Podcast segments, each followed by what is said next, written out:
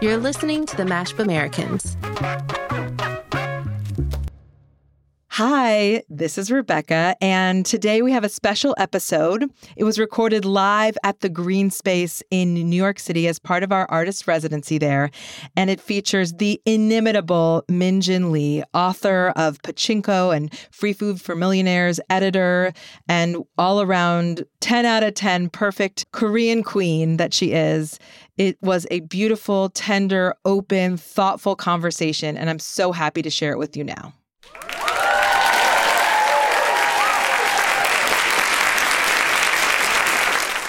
Hi. Hi. I'm Amy Choi. Uh, hi, and I'm Rebecca Lehrer, and we're the Mashup Americans. Yay! Um, we are so excited to be here today as the artist in residence at the Greene Space. We are so, so, so excited because there's nobody that we revere more than artists that we honor, that we want to aspire to be, that we aspire to be. And I think just the fact that we're here creating the story together with all of you tonight is just magic. Yeah, we're we're here. we're here because being rooted in our traditions and looking to the future, examining what it means to be American today and creating what it means to be American today, that's our art. And in this moment where it sometimes, sorry, it's very tender right now. Uh, it sometimes feels like our humanity is being tested. We could not be more grateful to be here with you all creating this story. So thank you.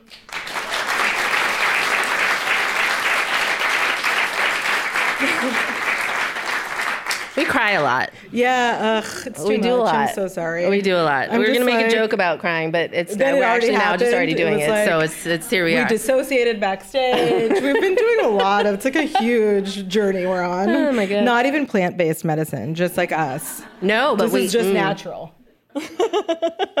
That's for another episode.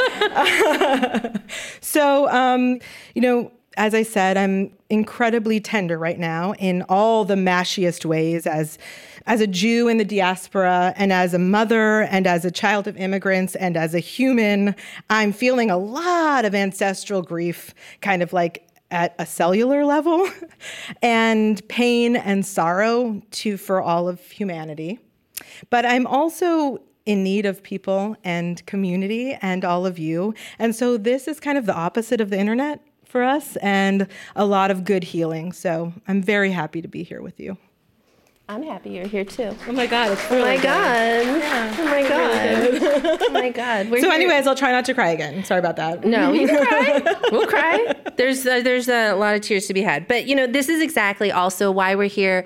Why we do this work is that I think what we have found is that what is like so healing and important and joyful and great for us, uh, we have been lucky enough to find out that it is healing and joyful and great for our people, and that is everybody that is in here. And so we're so happy that you're here. Oh, yeah. And, And this is, speaking of dreams come true. Why did you put your mic so I close? just need everyone to know how close this dream is. so, Oh our guest this evening is one of our heroines, author and queen of New York, Min Jin Lee. Uh, She has not only written my favorite book of all time, other than Pride and Prejudice, she is a writer and former lawyer from Elmhurst, Queens, by way of Seoul, Korea. She's the author of the novels Free Food for Millionaires and Pachinko, a, a finalist for the National Book Award and a New York Times bestseller.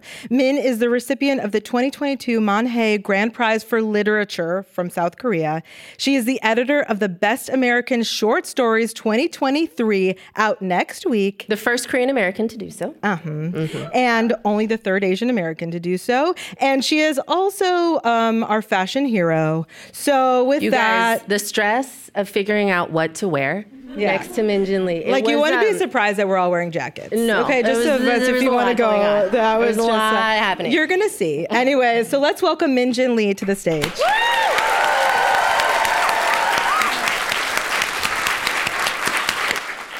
All right.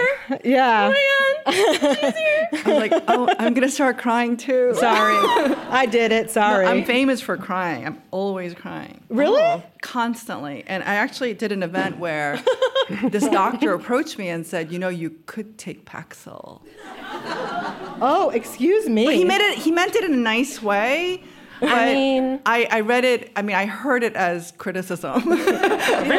I know he meant it in a nice way. I will welcome your tears any day. Also, of course, you heard it as criticism. You're What a a- model what an minority. That's how we hear everything. Wait, hang on. Good evening. Good evening, everybody. Good evening, and also good evening, New York out there on Charlton Street. Um, well, so.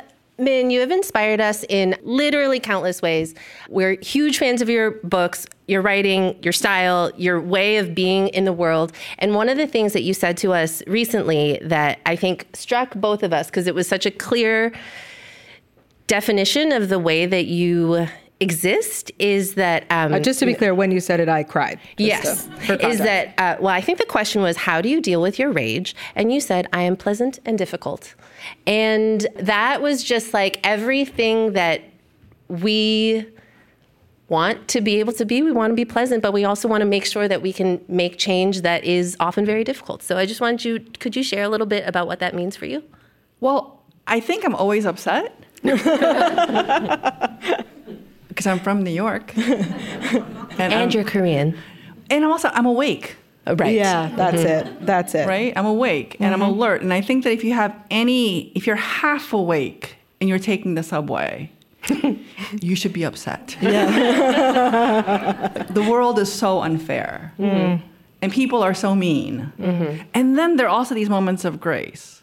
So I keep thinking I can't change everything, but I can change a couple of things. And so I have to be difficult, especially as an older person. I'm 54 and I feel very responsible for my young people. Some of my young people are here tonight. And Oh, hey. students, researchers, people that I love. And People whose husbands are nervous to meet you. Right. Where, mm-hmm. where is he? One of my former researchers mm-hmm. got, got married, so we just embarrass her right now. But anyway, um, and I guess for me, I keep thinking I have to be difficult because I have to do the right thing. Mm. However, I want it to happen, so I have to be pleasant. And, mm. and I can be so fucking pleasant. Oh, oh. Yeah. you're the most. but okay. well, You so- also talked about a little, you know, the idea of like being hyper competent. Yeah. And how does that play in for you to being like the first and bringing people up with you? Well, I keep well be- because of the way patriarchy works, because Oh, of the mm. way white supremacy works, because of the way colonialism works. It's such a fucking bummer. It's such a pu- fucking bummer if we don't do things perfectly. So even though I am critical of this idea of being a model minority, and I mm-hmm. am, mm-hmm. I also notice that if we mess up, we mess up for other people. Mm-hmm. So I'm not interested in model minorityism for me. I've already done that. Like I have a job, I'm okay. But I do notice that if I do something well, they will invite other Koreans. Hmm. Right. They will allow other Asian Americans to do things. Hmm. And and I actually say things like, it wouldn't be terrible if it's not just me this year, that you could have another Korean next year. and, and they look at me like, ah. because Oh, sometimes thought you we can't. checked that box. Right. And I'm like, no, no, no, I'm not enough mm-hmm. because I don't believe in tokenism. And I will say it in my difficult, but with a smile. Mm-hmm. So I think one of the things that we admire so much about your work and that we always try and bring into ours is this idea of being deeply rooted in our traditions and knowing ourselves and also using that to write a new future right we're not this the stories that we have are not static the culture that we live in is not static and that that what we get to bring forward is something that we create. It's not something necessarily that has already existed. And so, you know, you have written so many different kinds of things, but when you're writing fiction, like what does fiction bring to you? Is is writing fiction a way of telling a different kind of truth? Well, writing fiction is a way for me to imagine a new world. Hmm. Like all I see is chaos around me. I see inequality, cruelty, and I'm trying to figure out, well, how do I make things better? Very few things can I control 100%. I can control what happens on my page. Mm. And I try very hard to create as much research as possible and then to create a narrative in which I'm envisioning a new world. If I'm just replicating what I see, that's photography mm. in a mm. way. And I'm not trying to put down photography. That's very hard to do.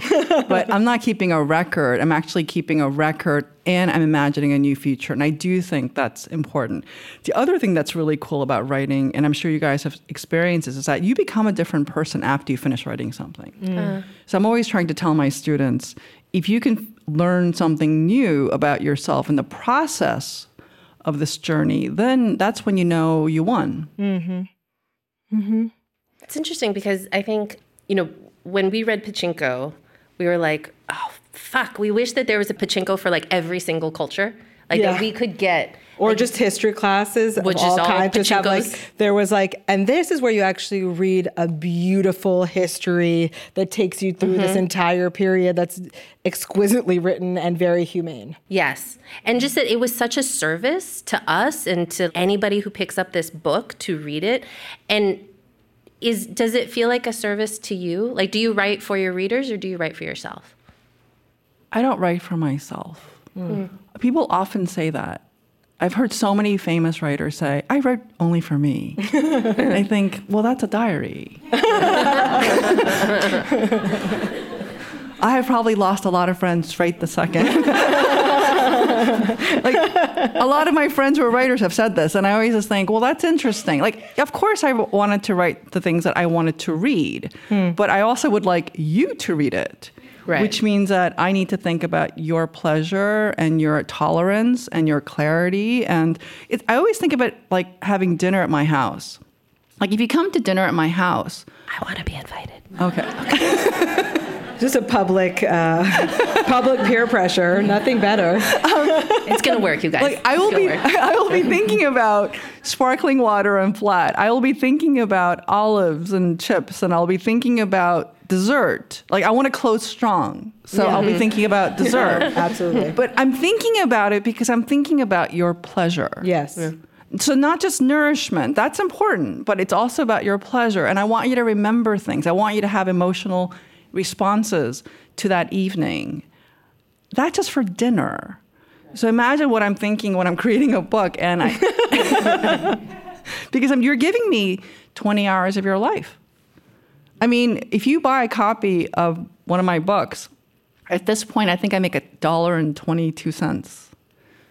That's it. Mm-hmm. I know. but you made uh, three dollars and sixty six cents right there. that's there. exciting. That's very good. but more than that, you have given me 20 hours of your life and your attention. And I think that in the 21st century, to give somebody else 20 hours of your attention, that's an incredible thing. So I better make it worthwhile. Right. I do think that. And when I when I read shitty books, I get so irritated. Do you finish them? Oh, I'm not going to name names because I bet you know her. But I recently read a book, and Amy's like, "Why don't you stop?" And I was like, "So I was so angry hmm. for You hate I- Reddit. I, but then I felt that in order to officially say how much I hated it, I had to finish it. Right. Anyways, that's how I also felt about The Fountainhead. I was like, the, the- which we all know is a shitty book, so that's different. But yes, I feel so angry about it. Why are you wasting my time? I know. Because they're bad writers. Yeah. Well, but then people say they're good, and I'm like, who are they? Why are they saying that? Okay, sorry. No, I hear you. I hear you. the part- is the opposite of how I felt about your books, Thank which I stayed up all night, unfortunately, reading for like a full week and didn't get any sleep and had to take my little children to school. But mm. Thank It's a real journey. ugh, the best, the absolute best book ever. Thank you. God. Yeah. You know, no, no I can big leave not deal. trying to make you feel awkward now. Right now. Thank you. So we have some, you know, Korean questions, mm. obviously, right? Do you want to ask them? You know, I love to ask Okay, Korean ask them questions. Korean questions. Uh, Rebecca is Korean. Well, you know what? I don't. I am an award-winning A- Asian She's American an award-winning American podcaster, podcaster. It's true. It's true. and uh, no, have a certificate if you're my back. Yes, and I don't. we'll never forget it. Uh, um, I think we've been thinking a lot about what it means when you know something is cool that you that is you, your identity, and the sort of epic moment of Koreanness. That's you and me. That's you That's a lot of guys. people in here. Look at this. I don't. at this room. You know, and you're you, you know you're going to see Eric Nam tonight, right? I am. Uh huh. And recently, Steven Yeun was at the Busan Film Festival, and he said the Korean wave is deeply healing. What has been your experience of that, connecting into this like big pop culture moment of Koreanness globally? Well, It doesn't have to be healing. no, it's funny. Mm-hmm. um, I like Steven. Um, Pleasant and difficult. And difficult. That was not really a flex. no, I like Steven. He's a really good actor. Uh. And I don't know why he said it's healing for him, but I imagine that if you say something is healing for you, that means it was an injury, a source of uh-huh. injury, right? Mm. So we have to look at not the outcome, but the source. Mm. So if you look at the source of the injury, that means that somebody did something to you. Mm. So when I meet Asians and Asian Americans who don't like what they are or who they are or have been made to feel uncomfortable, I always ask, well, who did this to you? Mm. What happened? And it's important. That said, for me, I think that in this moment of Hallyu cresting, I actually think it's going to keep going. Mm. One of the things I have been doing for the past 30 years is talking about how complex it is to be Korean mm-hmm. and to not make generalizations about who Koreans are and what they represent and why they are popular now. I get this question all the time actually from Koreans from the peninsula. Mm-hmm. They always, you know, put a microphone and go, "Why do they like us now?" and I say, "Well, I don't really think of it that way hmm. because they don't really know us." Hmm. Oh. because they have to know you and me and we're all different. Mm-hmm. And also i've interviewed so many many koreans around the world and i've heard very very painful things. So most of the things that i hear are actually painful things. They're not pr- prideful things. Hmm. So that makes me feel really sad. What makes you feel proud? I think our resilience in the light of so much oppression, so much difficulty. I think when I think about the miracle of the Han, which is this whole idea that Korea was an incredibly poor country and only in the past 40, 50 years you've seen this rise where young people are thinking Samsung is cool, which is interesting.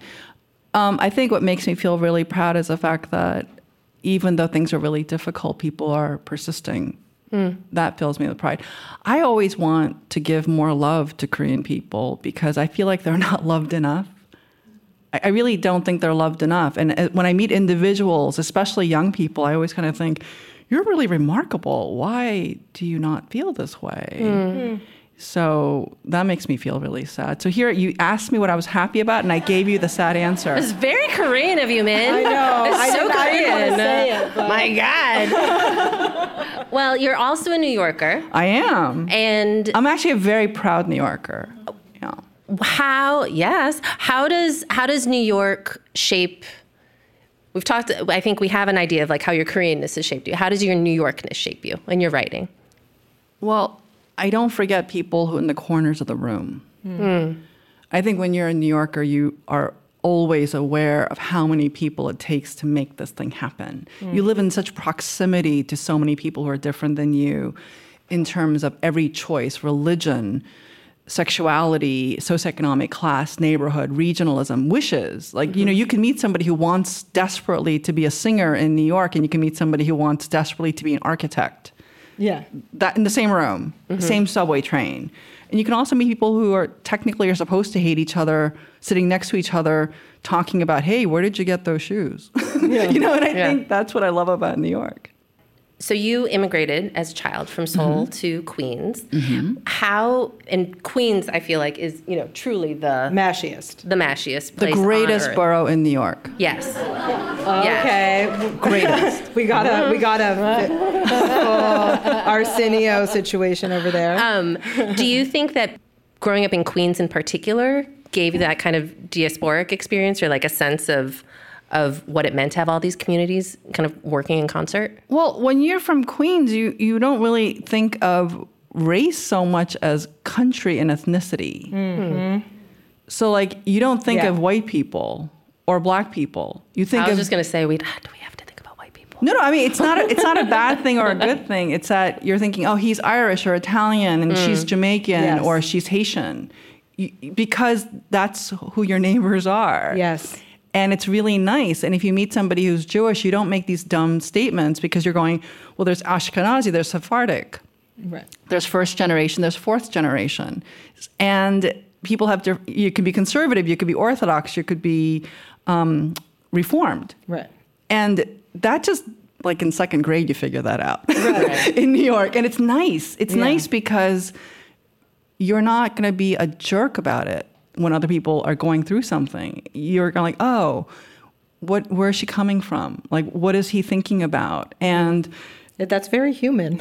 it's really not actually it worked it's worked out really well in my favor i don't think i realized what a gift it is to have come from queens until i left queens and i went to yale and new haven and i met people and they were um, how should i say this nicely You don't have to. It doesn't have to be um, nice. they were so used to their own way of seeing things, which was mm-hmm. so simple. So you had all these really, really smart, attractive people, and they could be so simple. Yes. Mm. And that made me feel really Provincial. sad. And they thought they were right because they were actually, in some way, so much more fluent and, and cosmopolitan than I was. But then I thought, yeah, but you don't know how to take subway. When you were in college, did you have that sense? I mean, uh, this is another thing about Korean swagger. Did you come in there and be like, mm, when you saw that, how long did it take you to sort of know, no, that's that's only your way. That's not even because that was the dominant culture, let's say, of Yale. I think I had it because I am from Queens and because I'm not sure if it's the Korean part. I'm not sure. No, no, I'm just saying the sense of who you are. Who I am. Mm-hmm. And you know what? I was pushed around a lot at Yale. Hmm. And, bec- and the more you push me, the harder I get. Hmm. So I really will not back down. Hmm. Like if I think you're unfair, I will not back down. If I think that if you're not nice, I will really not back down. Mm. Ugh, I love to bully a bully. so good at I it. love a bully bullier too. Like this is. We're gonna talk to Chani Nicholas about our astrology signs later, but like this feels very good. Well, you also have said that you were a super late bloomer. Yes. And Yes. can you tell our audience a little bit about, you know, what it was like growing up? Well, I was a late bloomer, not just professionally. I, I published my first book when I was 38, after starting to write it at 25. Hmm. Took a long time. You're doing okay. You're doing, yeah, everybody here. You too might you're- win a national book award. But I was also a late bloomer when it came to making friends. Hmm. So even now, I'm a little confused. I think because I'm a little spectrumy, I take people fairly literally when they say, I wish for this. Like if Amy says, I wish to come to your house for dinner, I'm literally thinking, oh, must invite Amy to dinner. Wait. This has like absolutely been our Like- goal. So Oh my God! literally yes. Right, but then if she if she didn't come, Oh, I will she come. will I will But- be there. What should I bring? But yes, you're. Uh, but if she didn't come, a part of me would just think like, oh, you misread that social cue. Oh, interesting. Oh, mm-hmm. So that's what I mean by because I have met so If many. I am not there, it means I am dead on the West Side Highway. It's like there's no other reason. Oh, She'll abandon her no, family. speaking of Dead in the West Side Highway, I had a dinner party with, where David Chang was coming from Momofuku, and he actually got into a car accident on the West Side Highway. Okay, so that was a So, bad joke. I'm yeah. sorry. Sorry, David. sorry, he's, to that he's, man. he's absolutely fine. It was it was absolutely fine. It but did I- happen. it literally, like he, he called. He's like, I was in a car accident with three other people. That was terrifying. Oh, God. Um, but I don't like it when people aren't sincere. And actually, in New York, I have met so many charismatic, really intoxicatingly seductive people, Mm-hmm. and they say things, and you're going, really? Yeah. Are you serious? Like, I don't know. Sometimes, like, I kind of think, oh, I guess that's just the way of their being in the world. Mm. So I don't know. Hmm. They would do better to be more pleasant and difficult. I think so. Yeah. Yeah. Um, Here's a question. So we read that as a student you hoarded syllabi from classes you weren't taking. Yes. And we've talked with several people that we admire about how their ability to be humble as students is what makes a great life.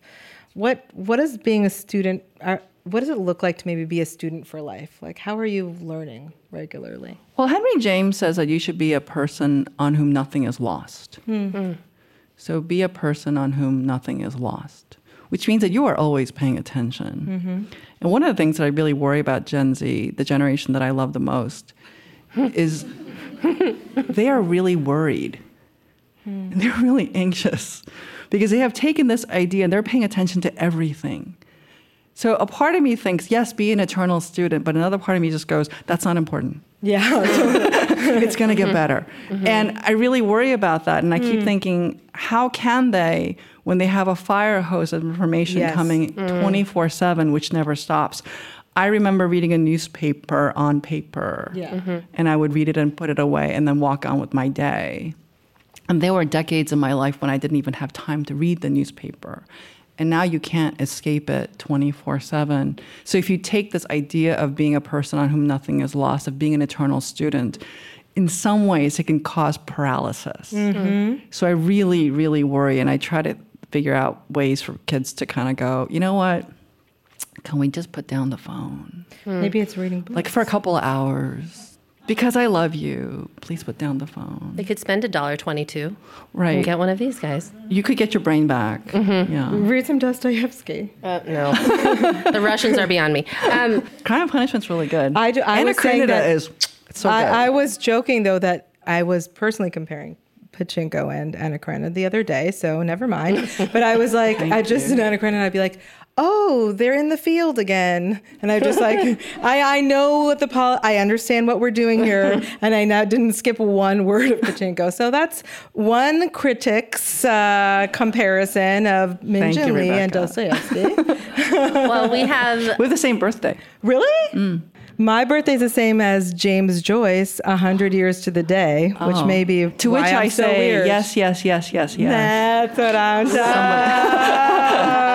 Somebody got that. You can't stop us from being, if you know, you know. you know. Oh my god. Well, we have two more questions for you. One is it actually has to do with everything that we were talking about here today, and I think Rebecca's tenderness and what's happening in the world, and just like being able to understand today with what we understand from history. And the opening line of Pachinko is history has failed us, but no matter.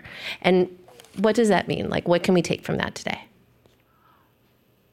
I think that resistance is powerful. Hmm. The willingness to love and to laugh and to remember and to extend grace, to persist, that is a revolution. Hmm. And the bad guys win when we despair. Despair is not enough. So for me, when I think about history as failing us, because for let's think about the what's going on in Azerbaijan right now with the Armenians, for example. We can consider what they're going through, and historians are going to dispute the interpretation of what's going on.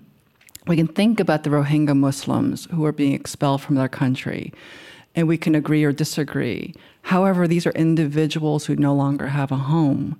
If you look at what's going on, um, the UNHCR will tell you that there are over, I think, 100 million displaced people right now in the world. Hmm. So history is failing all of them. And how we're going to remember what's happening to them is one thing, but what they decide to do, how we get food and water to every single person. And I think the crisis of leadership has always been present. I think about that a lot. But I really am so inspired by resistance, the individual's willingness to be kind, to be loving, to be forgiving. Hmm. A crazy word. Mm-hmm. Because we're not going to get anywhere unless we forgive each other. Some repentance and repair. Mm-hmm. and also truth telling. Hmm. Because i think that's the insult of people who are asked to forgive. It's without the truth. Hmm. And i think that when i think about um, the truth and reconciliation committee and the work they did it started out with truth and then the reconciliation can occur What's your vision for Mashup America?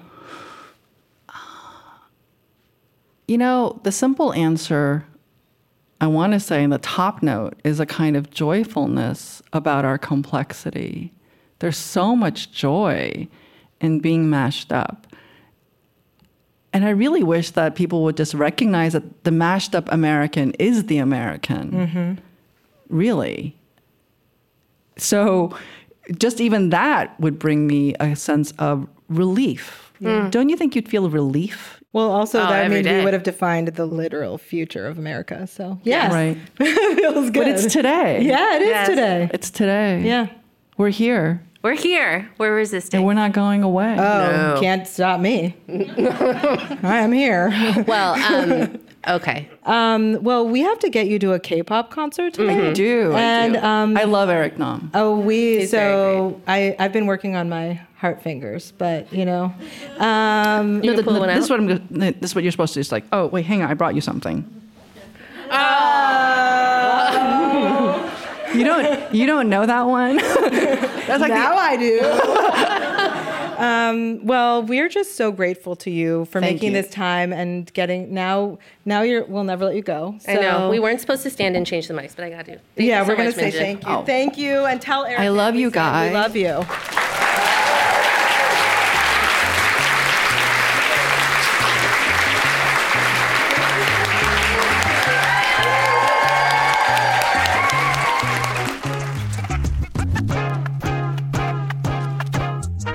Well, that show was truly a balm for our souls. Min Jin Lee, our new best friend. We're so grateful for your brilliance and your light. What a gift to all of us.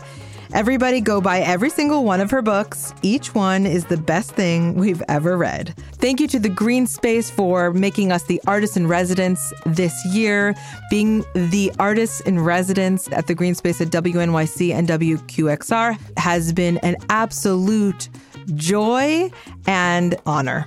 Next week on the show, we have the extremely hilarious Liza Treyger, a Russian American mashup who guides us on how to tap into our baddest self. Sometimes being bad is so, so good. So stay tuned to catch the rest of the ultimate guide to a mashup life. We'll have episodes every week all fall, and like and follow the Mashup Americans wherever you get your podcasts. And tell your friends. Love you. This podcast is a production of the Mashup Americans. It is executive produced by Amy S. Choi and Rebecca Lehrer. Senior editor and producer is Sarah Pellegrini. Production manager is Shelby Sandlin. Thanks to DJ Rob Swift for our theme song, Salsa Scratch. Additional engineering support by Pedro Rafael Rosado. Please make sure to follow and share this show with your friends.